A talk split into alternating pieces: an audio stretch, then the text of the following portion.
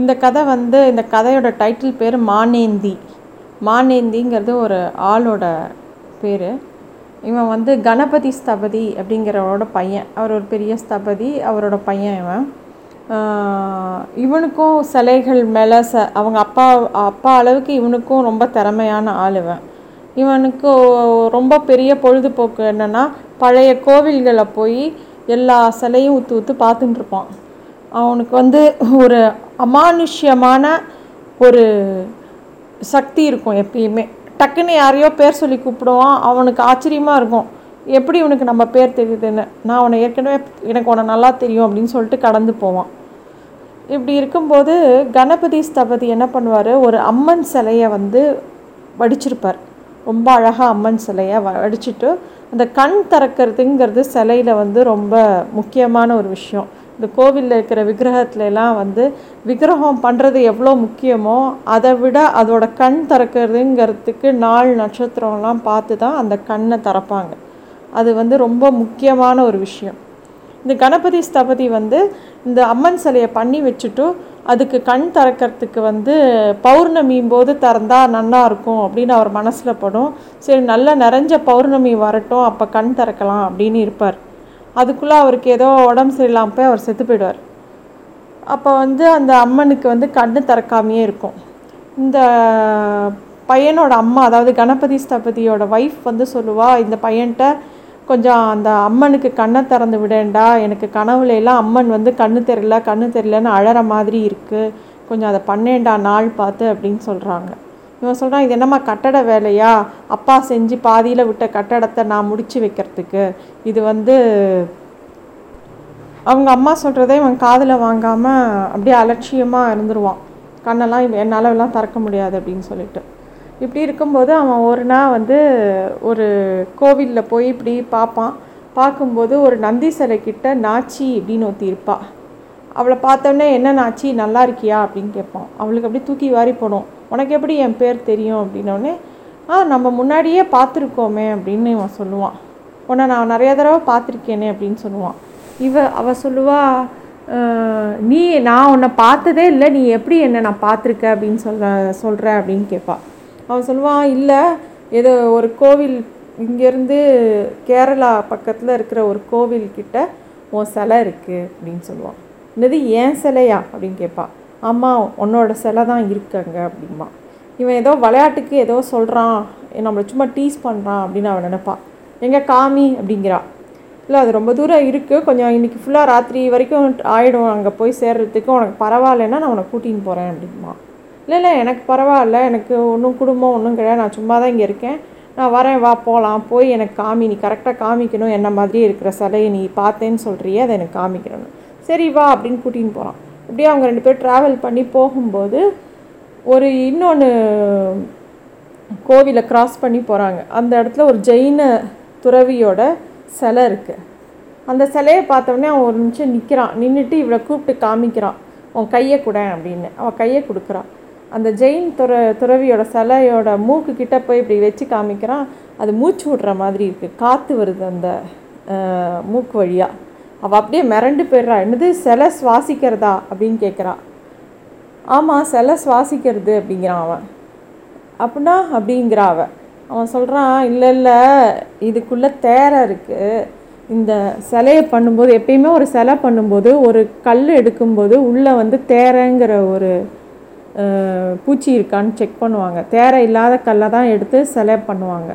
இந்த இந்த ஸ்கல்ப்சர் பண்ணவன் வந்து அதை கவனிக்காமல் இந்த ஜெயின துறவியை பண்ணிட்டான்.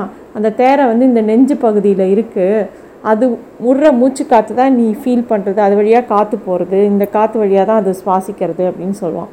அதை வந்து நீ வேணால் இப்போ பார்க்குறியா அப்படின்னு சொல்லிட்டு ஒரு கொஞ்சம் தண்ணி எடுத்து அந்த ஜெயின துறவி மேலே கொட்டுவான்.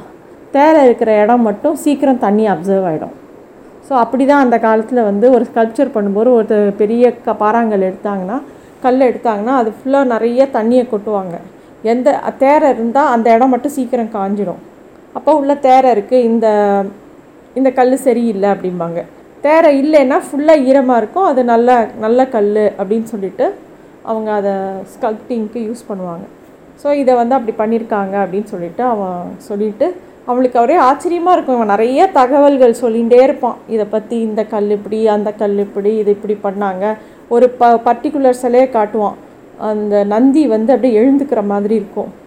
இவள் வந்து சொல்லுவாள் என்னது நந்தி எழுந்துக்கிற மாதிரி இருக்கு? ஆமாம் இந்த சிலையை வ- வந்து வடித்த ஸ்கல்ப்சர் வந்து அந்த அளவுக்கு கலை நுணுக்கமாக அதை பண்ணியிருக்காரு அப்படின்னு சொல்லுவான் இவளுக்கு வந்து அவன் கூட ட்ராவல் பண்ண பண்ண அந்த கோவிலை நோக்கி போகிறாங்க இவளோட சிலையை காட்டுறேன்னு சொன்ன கோவிலை நோக்கி போகிறாங்க அதுக்குள்ளே இவன் பேசுகிற விதம் இவன் பேசுகிற விஷயங்கள்லாம் பார்க்கும்போது இவன் மேலே ரொம்ப அட்ராக்ஷன் வந்துடும் இவளுக்கு.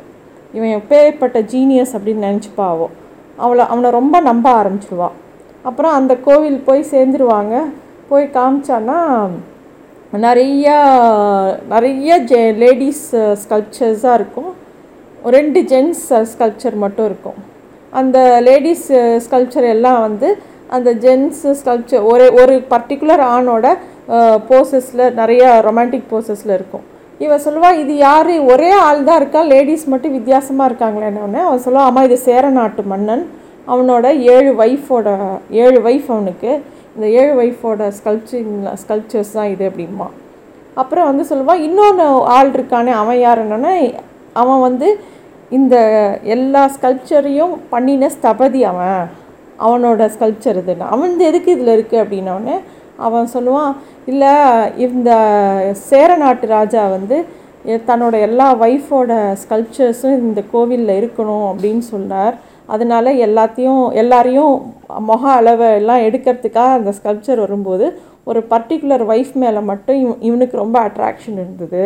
அதனால் அவன் நிற்கிற இடத்து பக்கத்தில் தன்னோட ஸ்கல்ப்சரை அவன் நிற்க வச்சுட்டான் அப்படின்னு சொல்லுவான். அப்படியா? அப்படின்னு சரி என் முகம் யார் மாதிரி இருக்குது அப்படின்னு கேட்பா நீ என்னோட சிலையை தானே காட்டுறேன்னு கூட்டின்னு வந்த அப்படின்னோடனே இவன் ஒரு சிலையை காட்டுவான். இது பாரு இது நீ தான் அப்படின்னு காட்டுவான். இவள் பார்த்தானா அப்படியே இவ்வளோ மாதிரி அச்சு அசலாக இருக்கும் அந்த சிலை. அவள் அப்படியே அவன் மிரண்டு போயிடுவாள் அப்புறம் வந்து இந்த ஸ்தபதி இது ஸ்தபதின்னு எப்படி சொன்ன அப்படின்னோடனே இல்லை அவன் கை வச்சுன்னு இருக்கிற ஸ்டைலை பாரு அப்படின்பா. அந்த கை வச்சுட்டு இருக்கிற ஸ்டைல் வந்து ஒரு ஸ்கல்ப்சர் எப்படி அவன் கையை வச்சுப்பானோ அப்படி இருக்கும். அது ஆனால் ஒரு ஆறாவது விரல் ஒன்று இருக்கும். இவன் டக்குன்னு இவன் கையை எடுத்து பார்ப்பா. இவனுக்கு ஆறாவதாக ஒரு விரல் இருக்கும். உடனே அவளுக்கு என்ன சொல்கிறதுனே புரியாது.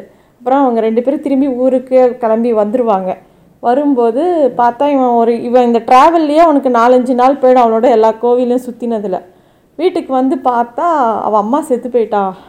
நீ உன்னை எங்கெல்லாமோ தேடினோம் எல்லா கோவிலுக்கும் ஆள் விட்டு பார்த்தோம். உன்னை காணவே காணும் அப்படின்னு அவன் மாமா சொல்லுவாள் அம்மா இறந்து போய் மூணு நாள் ஆகுது. உன்னை எங்கெல்லாமோ தேடினோம் நீ வர காவா எங்கேயுமே நீ கிடைக்கல அதனால நாங்களே அடக்கம் பண்ணிட்டோன்னொடனே ஓன்னு அழுவான். எப்படி அம்மா செத்தாங்க? அப்படின்னு கேட்டோடனே இந்த அம்மன் சிலை வந்து அம்மா மேலே விழுந்துடுத்து. அதில் வந்து மூச்சு திணறி அம்மா செத்து போயிட்டாங்க. ராத்திரி வேளை அம்மா எழுந்து எதுக்கோ நடந்து வரும்போது அந்த கால் பட்டு அந்த அம்மன் சிலை அம்மா மேலே விழுந்து அம்மாவுக்கு உயிர் போயிடுத்து அப்படின்னு அந்த மா அவன் மாமா சொல்லுவான். உடனே அவன் வந்து யோசிப்பான். ஓ ஒரு வேளை அம்மனுக்கு கண்ணு திறக்காதனால கண்ணு தெரியாமல் அம்மா மேலே விழுந்து அம்மா செத்து போயிட்டாளோ அப்படின்னு சொல்லிட்டு டக்குன்னு ஒரு உளி எடுத்து அம்மனுக்கு கண்ணு திறக்க போவான். அதாவது இத்தனை நாள் அவனு அவனுக்கு மனுஷாலோட பாஷையே புரியாது. அவனுக்கு இந்த சிலைகளோட பாஷை தான் புரியுது ஸோ இந்த கதை பேர் மானந்தி அப்படின்னு சொல்லி